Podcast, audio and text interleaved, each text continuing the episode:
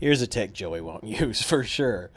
Hello, everyone, and welcome to the next episode of the Hoopod. My name is Blair Beveridge, and thank you for once again tuning in. He's heard this one 100,000 times before. He's going to choose one of the other ones, guaranteed. Hopefully, he'll put the rest of these at the end of the episode. Little Easter egg for y'all. But anyway, on this episode, we talk with the one and only Felicia Day. She gets real personal about her time that she spent during her pregnancy and just before the pregnancy. She talks to us about the Guild. She talks to us about her touring this summer. A little bit of the mom stuff.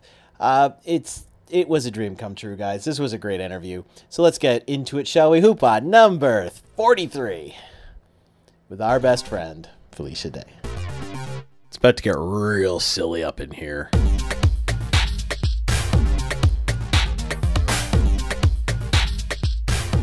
I love Welcome to Night Vale, by the way.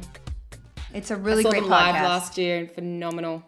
Do you think you'll ever reprise that character, or you just don't know? I don't know if they ever called me back. That frequently, if somebody's like, "Hey, why don't you do that again?" I was like, "Well, if they call." That's the thing. Why don't you go do that again? Well, it's not really up to me, but if they want me back, I'm there. That's fair. Well, everyone is waiting for Supernatural to call you back. I went to the Supernatural Con 2 weeks ago. Oh, I heard it. Yeah, I saw Jared actually on the plane back from Austin. I ran into him randomly. He was on the plane. And he was just on his way back from Australia, and he sang the praises of that con. He said it was a great con. Yeah, oh, it was so excellent. And you have so many fans there, so you have no excuse now not to come back to Australia. So I know. Come on, I think I've turned down so many Australian convention invitations that they don't even send them to me anymore because it's too far. But maybe next year. Maybe next year when the baby's a little bit bigger, she can do that 15-hour plane ride. I don't know. That sounds awful, actually. Look, I just don't want you to be put off by everyone stealing shoes when they're hypnotized, okay? We're not all like that, I promise. Just the people from your town. I think it'll be just the people from your town. Yeah. Just creepy magicians. All right, gotcha.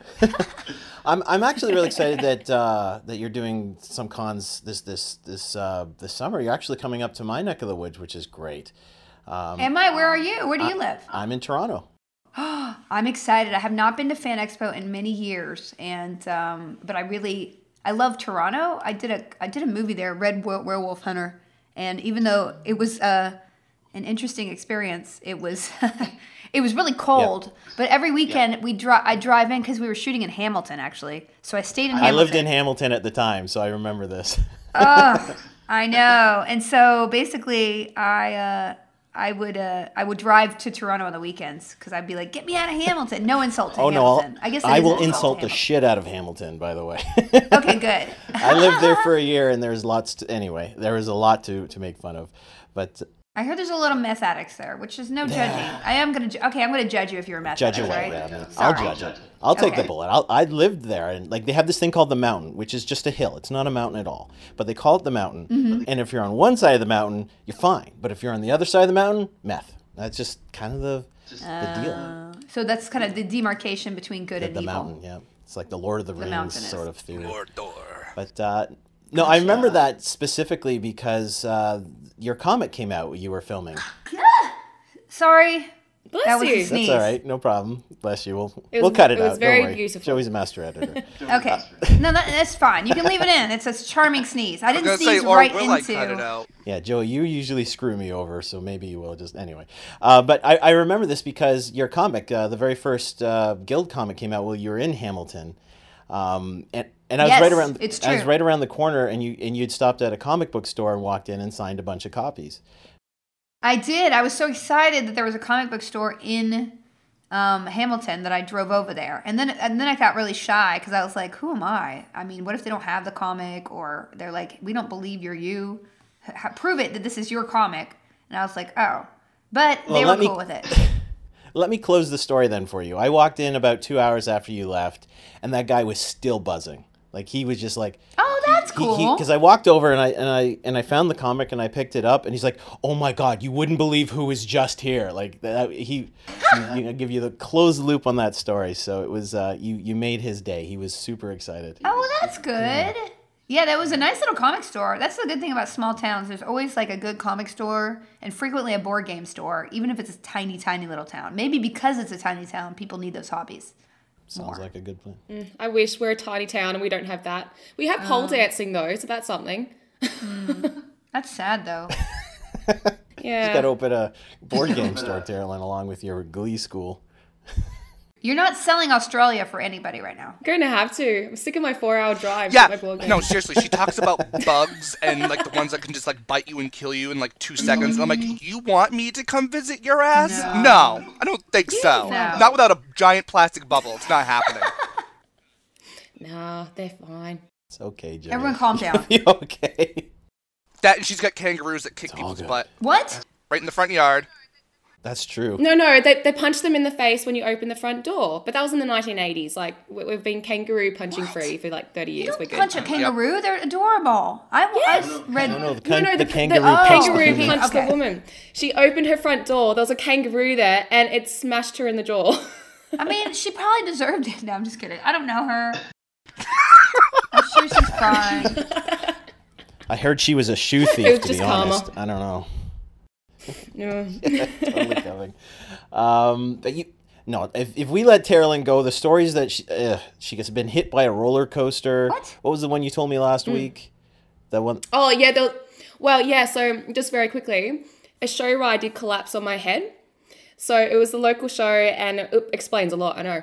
It was Midnight Madness, and we're going, yeah, very excited. Got up really high, and the big steel board behind us smashed down. The light bulb smashed into our heads. There was electricity flickering. Long story short, had a concussion, but got into the local paper, so I was famous for about a day. And you were. Yeah. Did anyone send you flowers? No. The carny just laughed and then proceeded to tie up the steel board with some rope. And that seems like a lawsuit wouldn't happen. Can you sue in Australia, or is there something wrong with that? No, you can. It's just really, really difficult, and there's no permanent damage. We'll just had a headache for like 2 hours, so everything was fine. We got checked out. Just the tick thing. The switch. No, and then last year there was a tornado in my backyard. Well, it wasn't like a full tornado. It was kind of like one of those willy willies. A willy willy? What? The what? A willy willy. Okay. I've never heard of that word. I'm glad that Blair and I are not someone's confused by the terminology. A willy willy. Yeah, they're like little tornadoes. So they're not like as dangerous. They're just like little ones. Yeah, and it tore through my backyard and took out my fence. But not dangerous. So I come back to Australia anytime. I mean, I guess everything that's adorable is also murderous in Australia. Very much so. Yeah. All right. No, I've got lots of stories. Sounds good. But I won't bore you with them. So how is how's Rainbow Rider doing, Felicia? What? Isn't that the name of your Mass Effect character or no? No. Oh, no. It's, yes, it is. No, it's not Rainblow. It's Rainblow. Oh, Rainblow. Sorry. It's Rainblow Rider. Yeah. One sexy man. She has not been touched yet. She has not been touched. I was going to stream with her also. And then I got a press key for Prey. And then I streamed that. And I woke the baby up. And the baby, and then I went out of town to visit my mom, and then I did a convention in Houston. And then ever since then, the baby has not been sleeping well. So she wakes up at like 8 and also 9 and like talking in her sleep. So basically I wouldn't be able to stream. It would just interrupt everybody and annoy people. So I haven't been able to stream since, but I'm hoping I'm going out of town to MegaCon. And I'm leaving the baby behind, which is going to be very traumatic for me. But hopefully that will get her schedule back on, so she goes to sleep at 7, and then I can stream again at 8. I don't know. We'll see, guys. I'm at the mercy of a small human who wants to kill herself all the time, and that's okay. It's okay. I don't mind that, but it does put a little bit of a drag on the ability to be able to stream on a consistent basis, which I would love to do again. Because listen, it was like I was getting out of jail a little bit when I was streaming. Just even those 2 times, I was like, "Look, it's other people, yay!" But she's worth it. She's worth it, guys. I promise.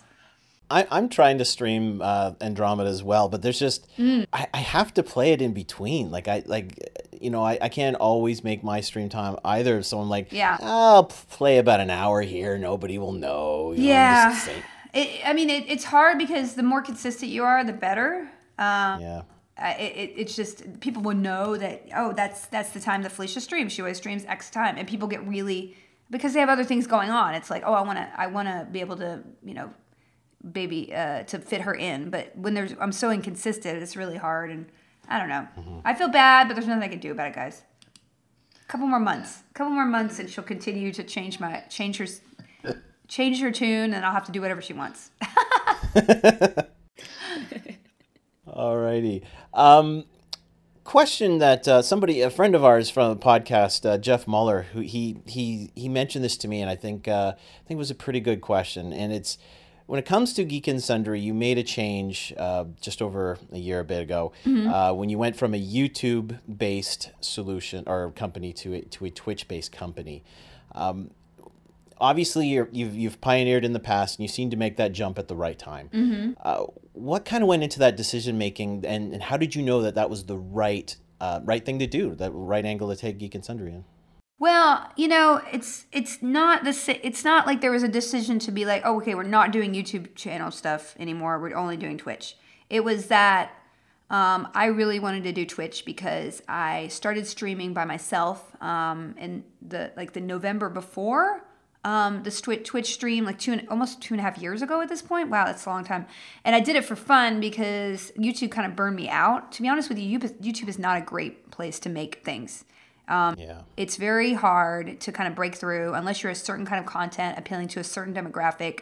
And we were being pressured a lot by YouTube, you know, logically to appeal to the YouTube base. But that's right. Kind of a fan base that I didn't really know, and I didn't really make the kind of content that fit with that. I didn't want to make that kind of content either. You know, it's just not my, not what I know how to make or want to make. So it was kind of a struggle the second year of Geek and Sundry to kind of find a middle ground, and then we didn't get refunded by them, but we were able to crowdfund Tabletop and then sell to Legendary to keep the company going, essentially. So Legendary was, you know, we had a certain budget. And we had to kind of peel away some of that budget to start the Twitch channel, right? And then over that sort of year, kind of all companies were looking at YouTube and saying, hey, we can't really make money here anymore. Like if you look at YouTube, right. There are not any companies making, you know, professional content for YouTube as the only platform anymore. It's just doesn't make any sense. You can't make money. And inevitably, you're kind of throwing expensive content away without no way to make money back to sustain it. And there's just no way as a business has to make money. So that means not only covering your expenses and paying everybody to make it and everybody to maintain that company, but then you need to make profit on top of that. So, you know, and that was kind of tough. But at the same time, we were trying to keep both going. And inevitably, because the Twitch ecosystem was so much more rewarding, and right. It was a lot more engaging and more fun and creative, and also it was actually starting to make a profit, naturally the business kind of turned that way instead of kind of throwing content over and over into the YouTube well and really not seeing a lot of return, you know, as an artist or a business. So I think if you look as an overall thing, YouTube is kind of gutted out as far as like anything but kind of vloggers or like ancillary content for PR for like the Ellen Show or Tonight Show or whatever. Nobody's making really premium content for YouTube as a platform right now as that I know of specifically. And right. That's just because the business problems. So, I mean, I'm just gratified that the Twitch you know, Twitch became sort of my passion project because it created community in a way that I had with the Guild before, which was not necessarily a community on YouTube, but it was a community off of YouTube and more on social networks and our own website. And that was something I wanted to be able to grow over the years, and it just didn't happen with making YouTube content, but it happened more with Twitch, and that's why I got more passionate about it. Excellent. Very, very, very cool. I have to ask. Uh-huh. Yeah, look, speaking of the Guild, sorry, I've got a bit of a delay here. Oh, no, sorry. Just interrupting everyone. Speaking of the Guild, is there going to be another music video? Because I love those songs so much. And I have to ask, what's the process? Are you the person who writes it? Do you come up with the theme for it? How did that all work? When we did the videos, they were mostly my idea, although Game On was Sandeep's. He, as an aside on the set of Date My Avatar, he was like, hey, we should do a Bollywood theme one. And that kind of stuck in my head. And then I went to Jed for I'm the One That's Cool. And I had another concept, actually, then he was like, no, let's do a cool rock video. I wanted to do like like a cheesy sort of like locomotion kind of thing. Like a how-to dance style. Exactly. Or like a, you know, like something that had an actual dance to it that people would do. But he was like, no, I like this better, which I think was cool. But that's always the concept that I have in the back of my mind if we were to do one.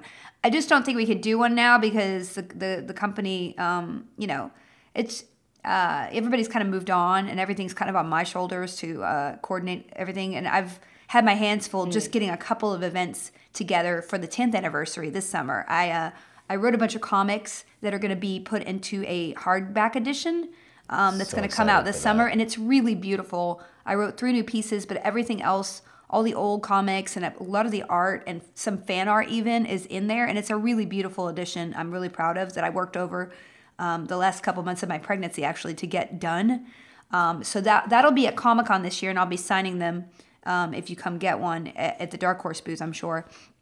And then there's going to be 2 events for, well, there might be 3, but I'm working on a 3rd. But there's definitely going to be, all the cast is going to be at Awesome Con in Washington, D.C. And that's the only con that's inviting all the cast to come together and to talk about the show. And then I'm hopefully going to get a 10th anniversary Guild panel at Comic-Con itself this year. And we'll have a signing afterwards upstairs. And I've got like an exclusive poster made. I think there are going to be a couple of pieces of art that are going to be exclusive to that. And Awesome Con that you can only get those 2 places.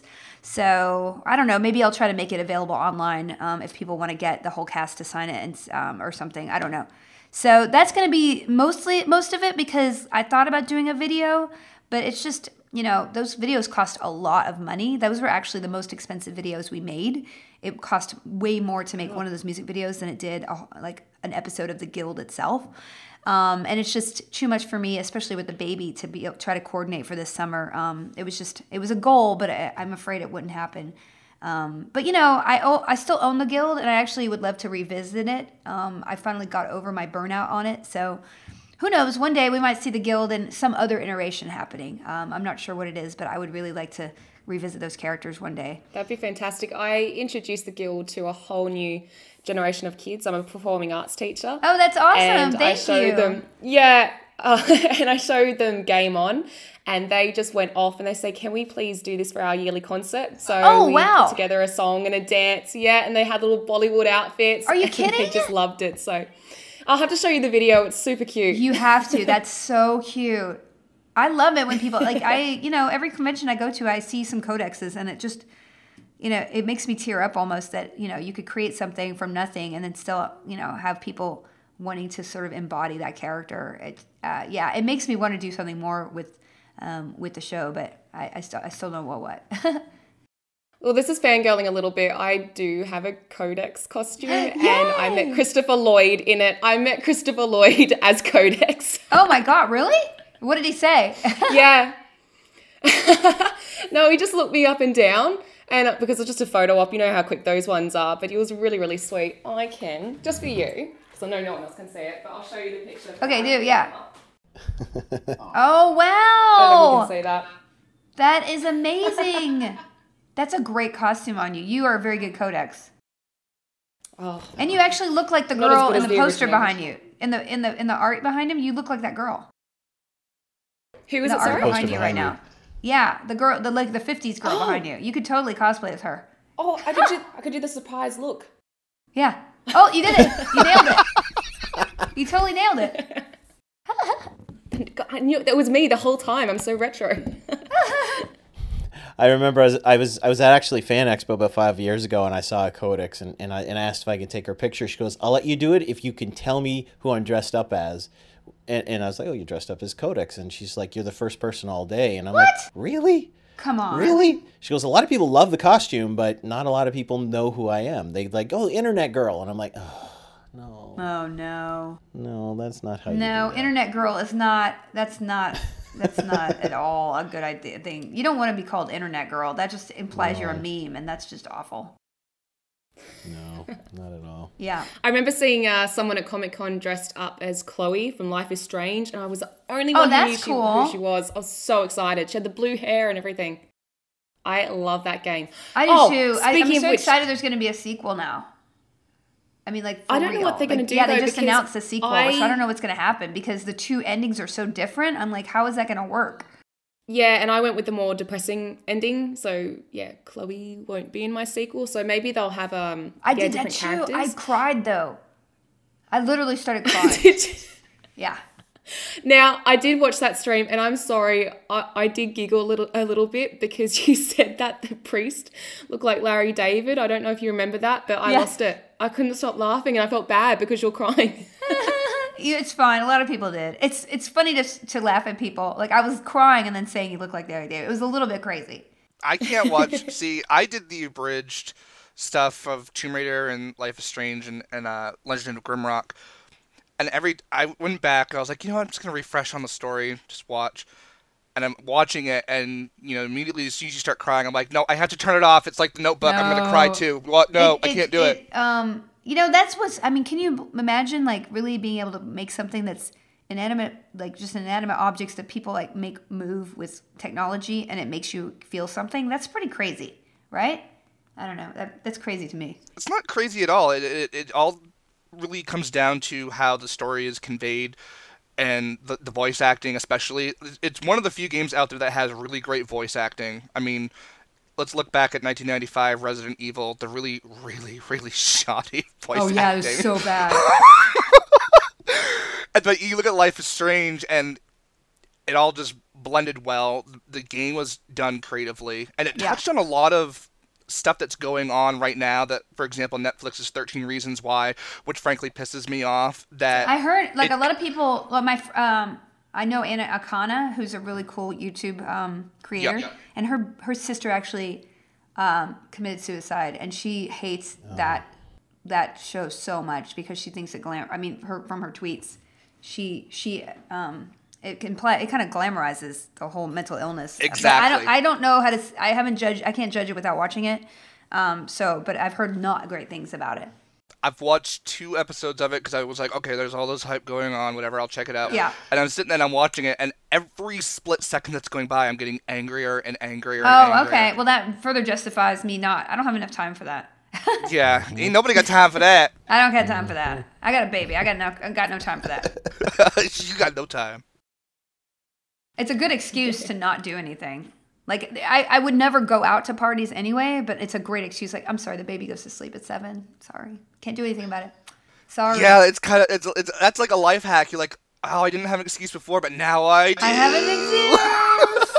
Sorry. It's like, I just want to stay home, eat ice cream, and go to bed. Yep. Now I have an excuse. Too. No, baby's got colic. Baby got to eat. Yeah, baby's got to eat. That wears me out. So yeah, how you been since the book tour though? Other than, you know, all of the other stuff that's been going on, you know, Twitch and YouTube, and because I went to the Boston signing. I went there with my fiance. Oh, you went to the Boston signing? You know, that was kind of the reason I haven't done a convention in 1.5 years. So I took a long time off of conventions because I got so burnt out from the book tour because. I mean, conventions, at least, I'm there for 2 days. I'm signing all day every, you know, it's kind of quick, but I always have a short conversation with people. So I remember a lot of people from conventions versus the book tour where I literally was seeing, I think I saw 1,200 people in like 5 hours, 4 hours in Portland. It was just, and I was like, you know, that it was so fast that I felt like I didn't even absorb. I haven't had people from college and like people who are related to me come through the line. I was like, how you doing? Sign, would you like a picture? And I'm like, oh, it's Perry. Sorry. So I don't know. No, things are good. You know, after the book tour, I kind of went underground a little bit because I kind of had told my story and then I had this sort of existential crisis. I think I wrote about it in the extra chapter in the paperback about how like, I don't know what to do now because I just told my story. And it was a good experience to just kind of start from scratch and like figure out what I like to do organically, or at least figure it out, because a lot of my life I think I've been doing things because my brain has told me that they're the things to do, or I'm like doing things because other people expect them or they'll be impressed by them. And not to say that everything, I'm just saying there's always a component of that, especially, you know, with the business stuff and stuff like that. So I kind of put the brakes on and I was like, well, what do you actually like to do? And what kind of stories do you want to make to tell another, you know, write another book one day? Or if you don't, at least live some stories that you feel are valuable. And so I stopped and I took a bunch of classes. And at the time I was having a lot of problems having a baby as well. And that kind of was a wake-up call for me to stop stressing out, because it was really, to be honest with you, stress-related that it wasn't working. It was a lot of just physiological problems I was having that I was discovering as I was figuring out why it wasn't working. And I had to be kind of like make some decisions, life decisions, like, oh, well, what do you want in life? Do you want to keep running on this treadmill, doing things you really don't love just to succeed in a way that you don't really like succeeding? Or do you want to just kind of let some of that ego stuff go in order to just rebuild yourself and be a new person and be happy and know that there will be people out there who enjoy what you do, regardless of what it is? So that's what I did. I took a bunch of classes and I did a lot of self-care, and I only did things that really didn't stress me out. And I got pregnant, and it was not the best pregnancy because I had a lot of health issues again that limited my being able to go out and do things physically, especially. But at the end, it all worked out. So everything worked out. It was a big, long process. Of a year sort of saying no to a bunch of things. But it sort of like took the huge ship that I was sailing on and it turned it a little bit to the sideways in a direction that I'm enjoying a lot more now, because I'm acting more and I'm doing more voiceover work and writing more, and I have a baby and I'm a better social network and just a better life, I think. So it was worth it. It just took a while, and I had to be really brave and turn down a bunch of things that would have been like opportunities I would have been upset at myself not to take before. That was a really long-winded answer, but that was a whole year and a half I was summarizing, so I think it's okay. No, it's totally fine, because since I met you at the book signing, which, side note, two things I remember you for. One is my ex-fiance is standing between us, so that part pisses me off now. Oh, no, I'm so sorry. No, don't worry about it. It's all good. Photoshop. And then I remember you had come around the corner and your assistant was carrying donuts and you had gotten cream on your face. You're like, it's not jizz, guys. I swear, I promise. It's not jizz. So I'll never forget that. That's typical Felicia Day. Typical Felicia. Real classy. Yes. Super classy. But no, in a way, pregnancy aside, I can totally relate because of the fact that, as Blair and Tyrolin will attest, I've been making a lot of different life choices myself. Mm-hmm. And in fact, I'm nearly done repairing damage that was done to my face, which on what the happened camera, to your face? What happened? Okay, so long story short, should I not? I don't want to ask you something. You know what? Talk about. It's fine. I actually told Blair and Tyrolin that this story wasn't going to come out until the appropriate time. But you know what? I feel like I'll share it now. Okay, no pressure though. Honestly. No, it's all good. It's all good. I'm smiling as I'm trying to do it too. So don't worry. It's all good. All right. Your face looks great, by the way. It's a really sad story, but I'm smiling, so this is just making it more awkward. Did you get your fiance's name tattooed on your face, and then you had to get it removed? Oh, no. I wish that was what it was. I wish that's what it was. How'd you know? No, one of my earlier boyfriends, he had some mental issues. Very, very special individual. And long story short, I ended up getting my face smashed in. Cracked and broke a bunch of teeth. And then it put me into depression. And you had the depression in, and you start to not care about yourself, and it starts to deteriorate your face. Oh, my God. So when I had the extraction last year, which you actually helped out a little bit on. The tooth thing. Yes, absolutely. Yeah, well, I've only been able to get done half of what I need to get done, which is like $1,000 later. Ooh. Yeah, talk about stress. Yeah. But I could finally smile, like, brightly. Oh, I'm so I got that going on. Yeah, I haven't actually opened up mouth smiled since 2006. Yeah. Wow. So I'm now finally able to do it, and I want to say thank you for all of your inspiration. So there, thank you. Well, and your community, thank you. Not just the community too. I can't forget about them. It was the community that did it. Yeah. No, I'm so sorry you had to go through that, but.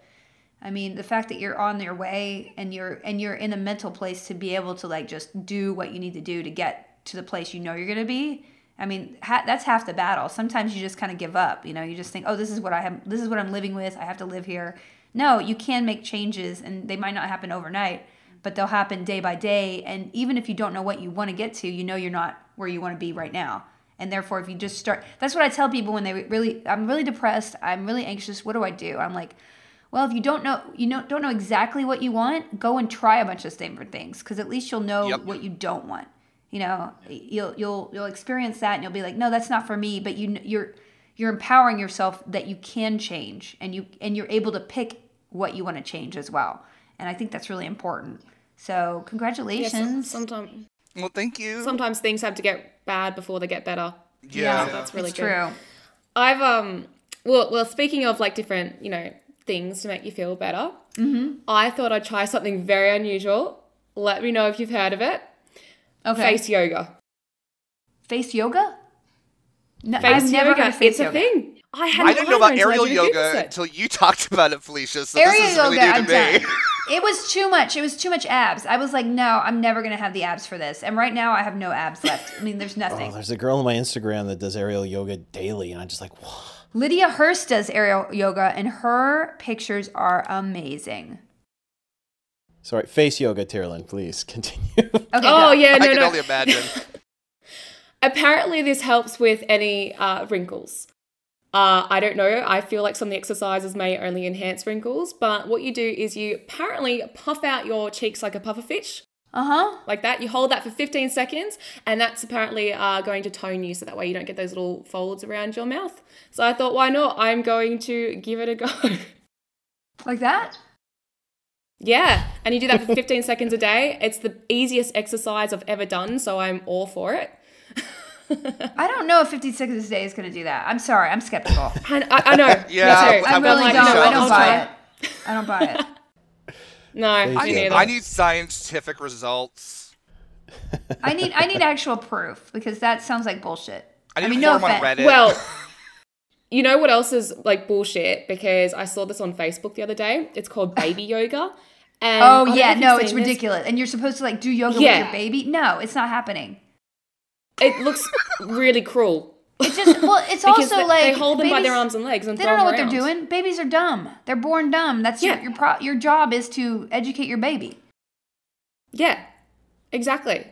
Well, I'm not doing it with my baby. I'm sorry. I'm a bit against that. Yeah. Okay. No, fair enough. It'd be awkward if you were for it. It would have been. Yeah, it totally would have been awkward. No, I mean, listen, I'm not going to judge anybody. Although I judge people now who are mean to their babies, like not like with their toddlers, like over disciplining them. But you know.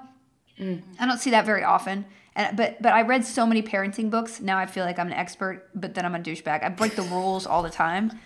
So I'm like, I know theoretically I shouldn't say that she's pretty and cute, but I can't help it. You're like, you're so cute. Wait, you try so hard. I mean, it's really hard. It's difficult to start. You're biologically destined to think that. You're biologically, it's hard not to be saying like, you're not supposed to tell them, oh, you're this. You're not supposed to label them. You're just supposed to praise the effort that kids go into, put into. So, but I mess it up all the time. It's really upsetting, I did that with my cats. Don't worry. My cats are so cocky because I'm constantly saying how pretty they are. So like, I get it. I think your cats are, I mean, they're not going to have their lives limited by your praise. Are they? That would be really depressing too. Well, they're pretty spoiled, you know. It's nice to spoil their cats. Now they're too spoiled. One of my cats gets organic chicken breast every night at 5. My cat. Because I only have one left. Yeah, so I cut it up in little pieces and give it to her. Oh, no, that's spoiling. I thought I was bad. No, I'm kidding. I mean, you could be worse, but I could be worse too. It could be like foie gras or something. I really wanted to have a birthday party for my cats. I never got around to it, but one day I really want to have like a cat birthday cake. Yeah, birthday and get party? Little cats and just... Yeah, have a cat birthday party. I think it'd be more fun than a normal party. I think that'd be super fun. And you could have people bring their cats over. Wouldn't that be adorable? That would end in disaster. Mm-hmm. Yeah, you can't hurt cats. Hence the phrase. Yeah, you can't hurt them. You couldn't get a group shot. You would never be able to get a group shot. No, never. Like, it would never be like that famous portrait of the dog with the cards. It just wouldn't work. No, it would not work at all. Yeah, no. I mean, my roommate / non-blood related big sister, that's what I call her basically, she was like, oh, Ozzy, my cat, wants to go outside. His name's Ozzy Posborn. And I left his harness on him. It's a new harness. It's all elastic, trying to get him used to it. And she's like, oh, he wants to go outside with me. So she puts the leash on him, and immediately he's like, you have to drag my ass to get me to go. No, I tried to leash train a cat, but I tried to leash train our dumbest cat, like the dumbest cat I've ever met. She's a really subpar cat. She passed away a couple years ago, and I was sad, but not for very long. I mean, I just hate to say that, but it was just... She was just a terrible cat. Like, just nobody else would... I'd just look at her and be like, nobody else would put up with this. Nobody else. You need my to... Cat, and, yeah, just he's really, a little bit special. He'll walk into a room... Nobody will be in there, and he'll start telling a story, get halfway done, realizes no one's there, walk into the next room, start over until he finds somebody. Oh, no. And then he passes out for about an hour, and then he just walks around. And he still meows like a kitten, and he's 2 years old now, big, giant, fluffy, half-maned coon, orange tabby, and he's so adorable. Perhaps the name Ozzy's a little on the nose. Yeah. Maybe a little bit, with the screaming. Into this room. Yeah, well, about a year ago, my cat, she kind of fell in the toilet. So that was awkward. Yeah, it was during one of these podcasts because she likes to put her paws. Yeah, she likes to put her paws and just look into the toilet. Like she needs a hobby. There's something very strange with her. And suddenly I hear this scream and this kind of like scrambling around. So I had to run into the bathroom and found my cat stuck in the toilet just looking at me like, what just happened? She couldn't get out? So, well, I think she could. I think she was just in a state of shock. Oh, so she was just kind of swimming? She was just kind of like paddling in there or just hanging out? Kind of, well, like she, like, again, she was in the position that she went into. So she fell in head first, somehow turned herself around. So that way her head was poking back out. But, I'm sorry, I'm laughing. That's hilarious, though. It was hilarious, but it was a bit gross. Wow. What goes on in your little town? I mean, seriously. I know. Some crazy stuff happens. You're one of those people that always has something interesting happen to them, and I just want to hear stories because nothing that interesting ever happens to me. Did you ever find out about the woman who was running down the street with her hands like this, like with an empty cake plate and just staring up at the sky? Did you ever find out what happened with that? Oh, no. I forgot about that. Even I want to know what that was all about, just hearing it.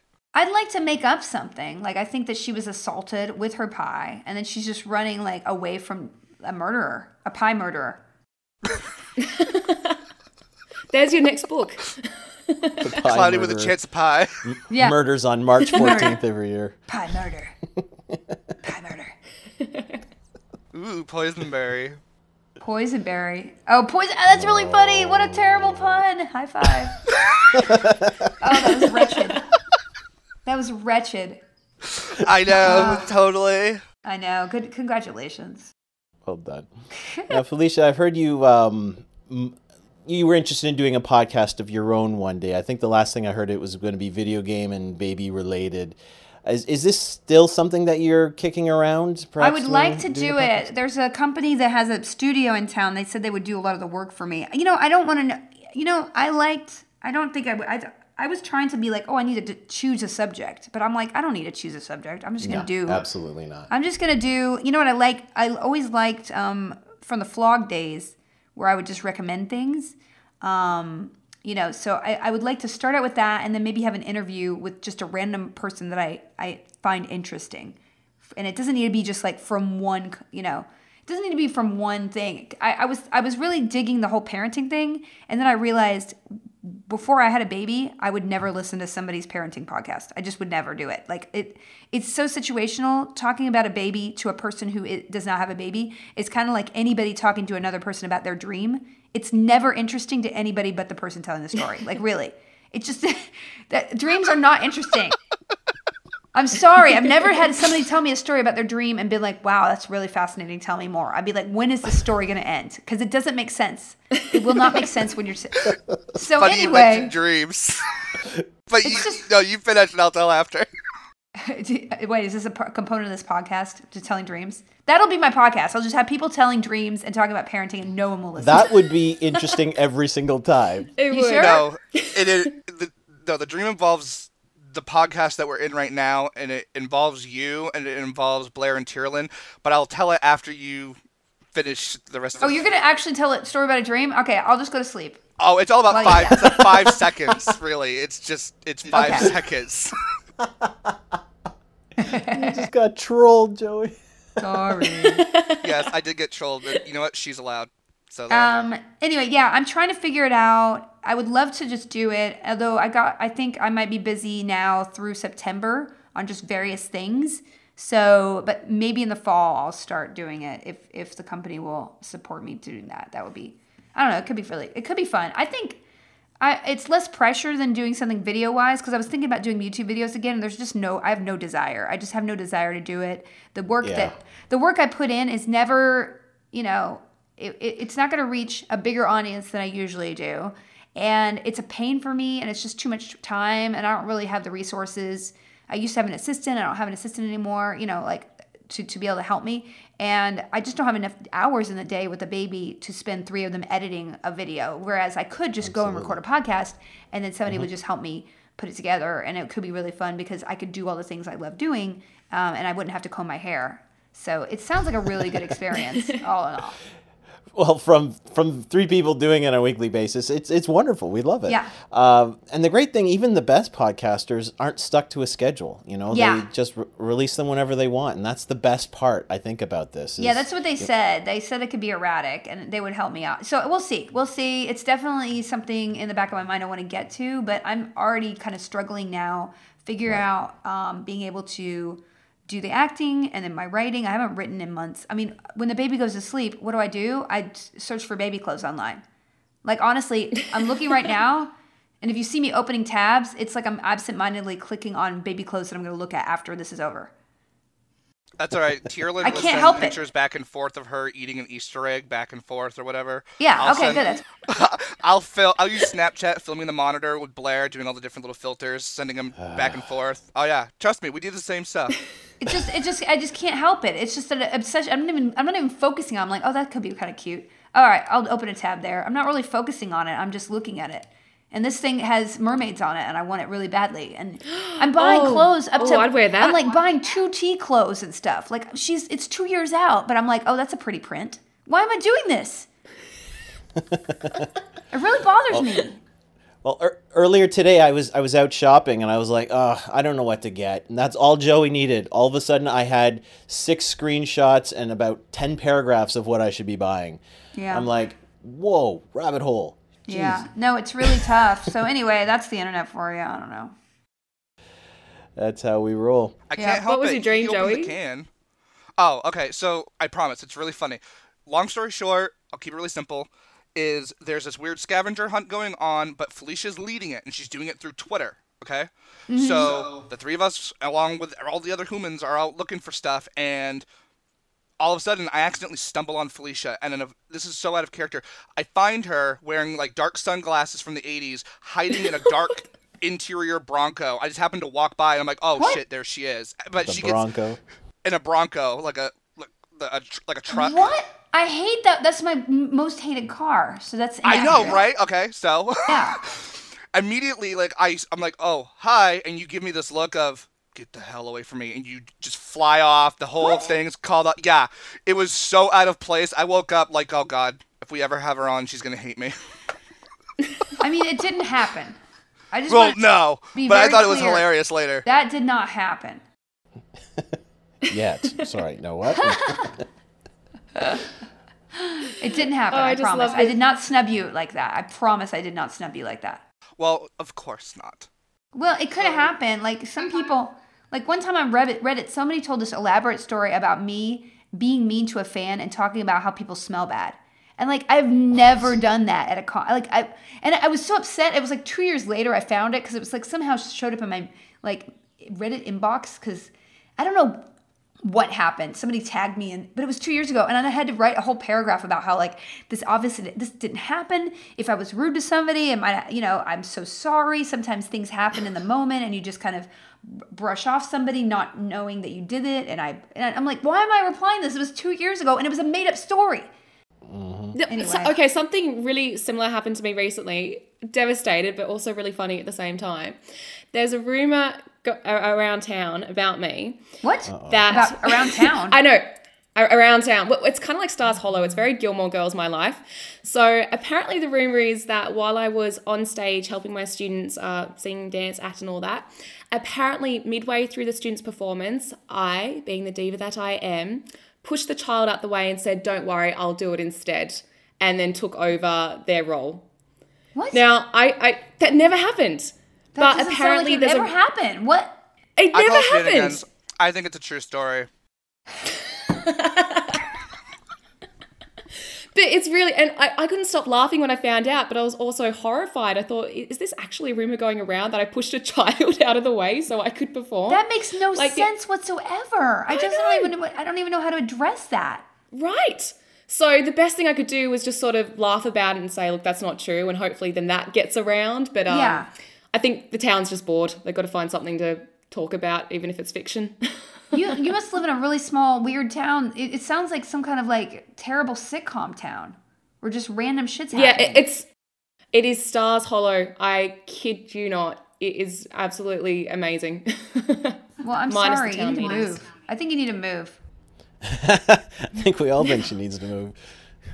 Too much weird shit happens in your little town, Tyrolin. It's bizarre. I have no stories to tell. Your stories you're telling are amazing, but they're bizarre. Anyway. I told her it should be her next book. She should write her own memoir. It's true. You should have a memoir. I do. Sounds like wackadoo. I already have a name. Oh, you already have your name? Okay, what is it called? The Ramblings of a Mad Woman. I would totally call it that. But every time I start writing about my life, I love your book, but I don't know how you did it, because I start writing about myself and I just go, like, I freeze. It's really hard to talk about yourself. Did you find that? It's hard to talk about yourself. Yes. It's like, why am I spending all this time talking about myself? You feel like a real dick. But what I did was I always, after I got my outline done, I was like, okay, let's not talk about myself. Let's talk about two people in a way that they can take something from this chapter that's a good lesson. So basically, even though I didn't, sometimes the lesson was like typed out in the chapter, but sometimes it was just like unspoken. But I was like, I always was very clear about, okay, somebody needs to take something away from this that they can add to their life. And which is super important. Yeah. Well, my major takeaway from your book, sorry, Tyrolin, was like I had a conversation with you. You know, I was able to sit down in a room and that's how I felt. Like it was like, man, I always wish I could sit down and you know, pick her brain about this, that, and the other thing. And I remember I finished the book and I'm like, I was like, I just had that experience. Like I thought it was an absolutely wonderfully written book personally. Oh, thank you. We know, I was so paranoid because I recorded a lot of audio things. And sometimes, even in screenplays, you get scripts and you know that nobody said the words out loud because you literally can't say them, even though it reads well on the page.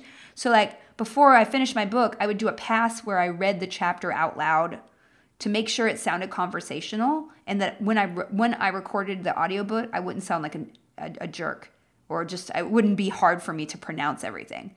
So I kind of rehearsed it as I went and rewrote it to be simpler and more conversational every single time. And so when I hear that, I feel like, oh, all that extra work paid off. I had to record my own audiobook, and I really didn't enjoy it. Tell her where you did it. Tell her where you did it. What? Okay. Because I haven't got like a proper recording studio. I mean, I record a lot of songs and all of that. Yeah. But my studio is, and I think you'll be very proud of me, Felicia, it's my pantry. Yes. And like it was handy because like there was food around constantly. So every time I finished a chapter, I could just reach for the chips, or I could reach for the chocolate. I mean, that's the life, man. That is the life. Yeah. I know, right? I love that. That's how the Date My Avatar, or not Date My Avatar, but half of Dr. Horrible, the whole sound commentary of the musical, that was all done in Jed's, and all Date My Avatar was also recorded in his closet to his socks. Oh, really? So you know what? You do not need to be that fancy. You just don't need to be fancy ever. Yeah, exactly. And plus you get chips, which is always the way to go. Yeah. All right. So I got a really quick question here for you. What would it take to get the other three genuine amazing souls from Vaginal Fantasy to come have a conversation with us sometime. I'm sure they would do that. I mean, I'm sure they will. I've done it, so I'm sure that you can get those ladies on here. They would love it. See, I know that Bonnie is always busy with CNET. Like, she doesn't sleep. She's drinking wine the size of her head. I know, she's totally CNETing it up. But I'm sure she could take it. I'm sure she could spare some time. I'm sure. I'll put in a good word for you, okay? Okay, cool. What about that? Awesome. So I always wanted to know, as an actress, do you ever watch TV and wonder what you would have done in that role had you been cast? No, I mean, sometimes I see roles, I was like, oh, I could totally do that role. But yeah. In general, I think it's, you know, harder. I sometimes see things and I'm like, oh my gosh, I love that show. I could totally have played that part. But the thing about it, acting, and I think I tell this to a lot of people, and I never realized it until I actually did casting myself, is that no one's ever rejecting you for a role. They're just hiring somebody else for their personality over you. And you can't ever compete with somebody else who had the role because honestly, every single person's different. So, you know, they're just hiring a different person and you cannot take that personally because the person who hires actors, the director or the writers or whatever, they have something in their mind and they also have a slot to fill that is very specific. It needs to work not only just the acting itself, but it needs to work in the context of the other actors. It needs to work in the context of the season they're going to write. It needs to work in the context of what the network wants. It needs to work in context of what the sets look like. I mean, you know, there's a million different reasons why you don't get a job as an actor. And even if there's an actor who looks exactly like you, they're not the same as you. So, you know, they just hired a different person and you can't be insulted about that, even though emotionally, you know, it's hard not to because emotionally you get involved in as an actor in a part and you own it because you have to do that to audition well. But if you don't get it, it's not a reflection of you being crappy. It's just somebody else filled all the parameters that person needed a little bit better. Or maybe not. Like I know a lot of showrunners, they didn't get the actor they wanted. There was another actor and the network decided to hire the other person or somebody was somebody's brother or, you know, there's a million reasons and you will never know all the reasons why you didn't get a job. The best thing you can do is just be as prepared as possible and know what you would do with the role and then walk away knowing that, hey, if you don't want to hire me, I can't do that role anyway because I did my very best. That's exactly what I would do. The thing is, if you go in and you know you didn't do what you really would do if they hired you, that's when you need to start working on yourself and making sure that you're auditioning well and you're preparing well and all that stuff. But if you did your best, just leave it and go away because you have no control over the many, many factors that cause you to be hired or not. Yeah, totally get that. Before I turn this back over to Tyrolin for her last part of this podcast, I wanted to give you a chance to explain to some people out there that Vaginal Fantasy, it's not always about, hey, let's find how much sex in a book we're going to read this week or next month or whatnot. Because that was something that kind of came up the last one. I'm like, you know what? Where did people all of a sudden get the idea that that's all they read?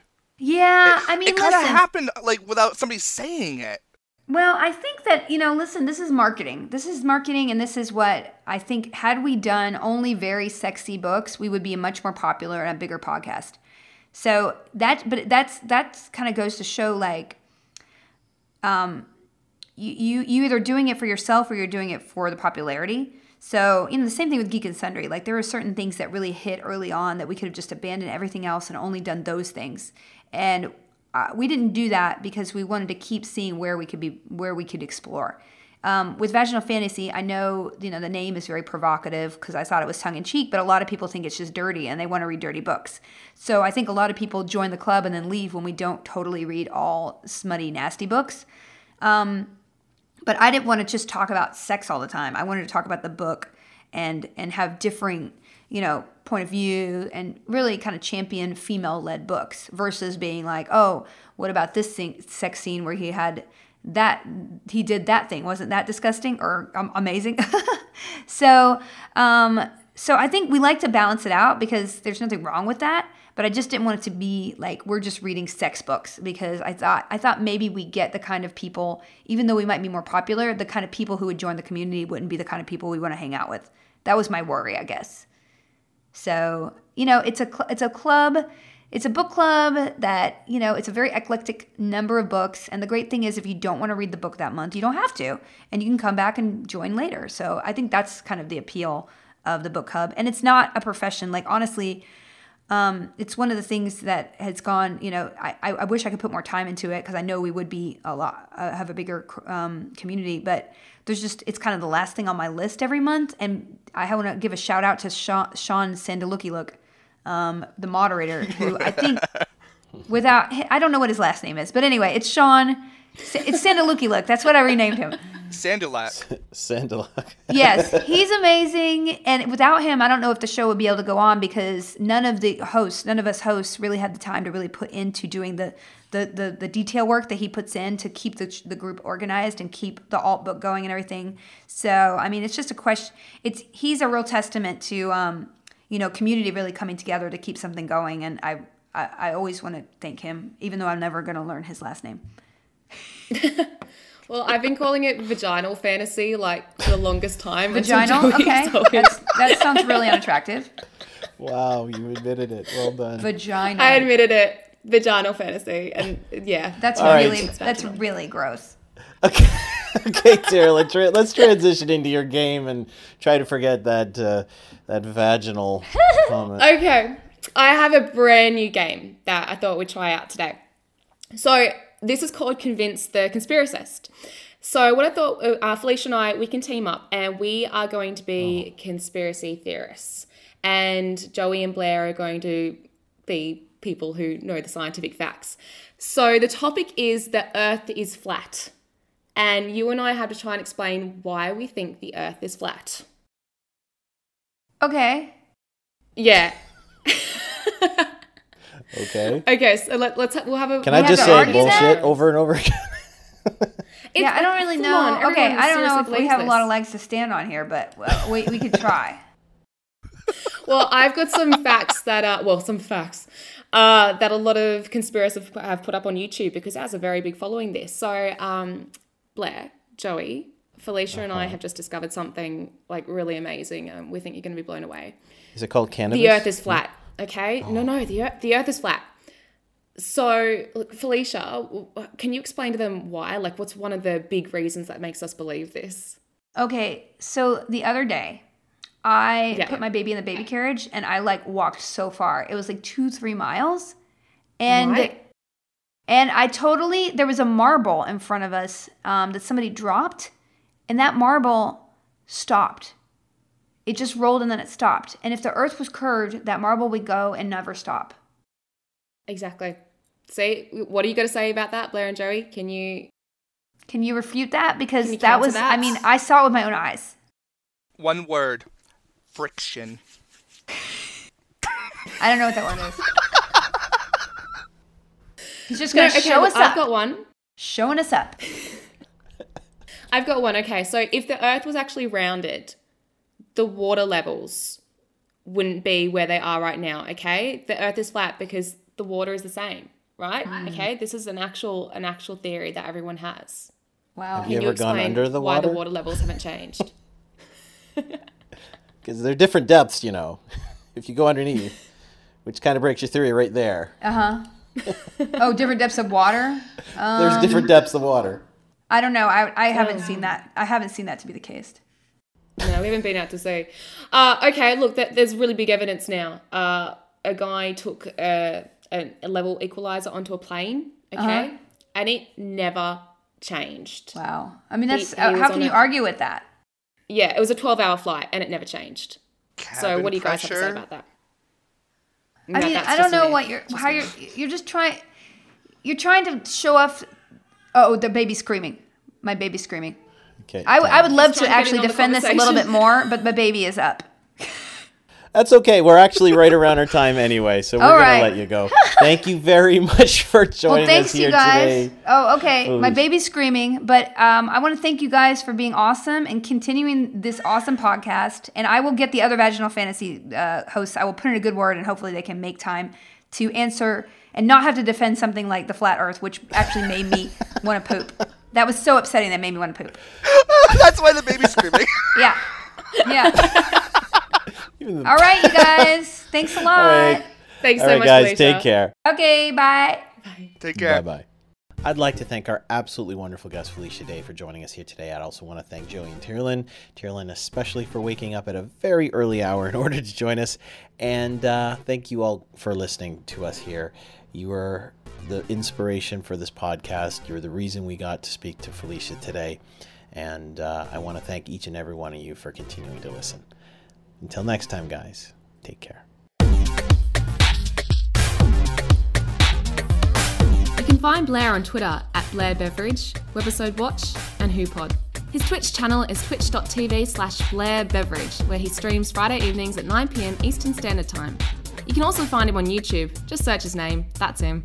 Finally, you can catch him playing the Goblin Shaman in the web series Basic Adventuring 101, which can be found on basicadventuring101.com.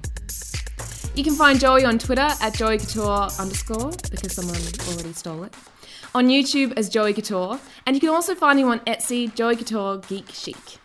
You can find Tyrolin at TizThunder on Twitter, Tyrolin Puxty on YouTube, Tyrolin Puxty on Facebook, and I'm pretty much floating around everywhere. Tyrolin Puxty. Thanks for listening, guys. See you next time.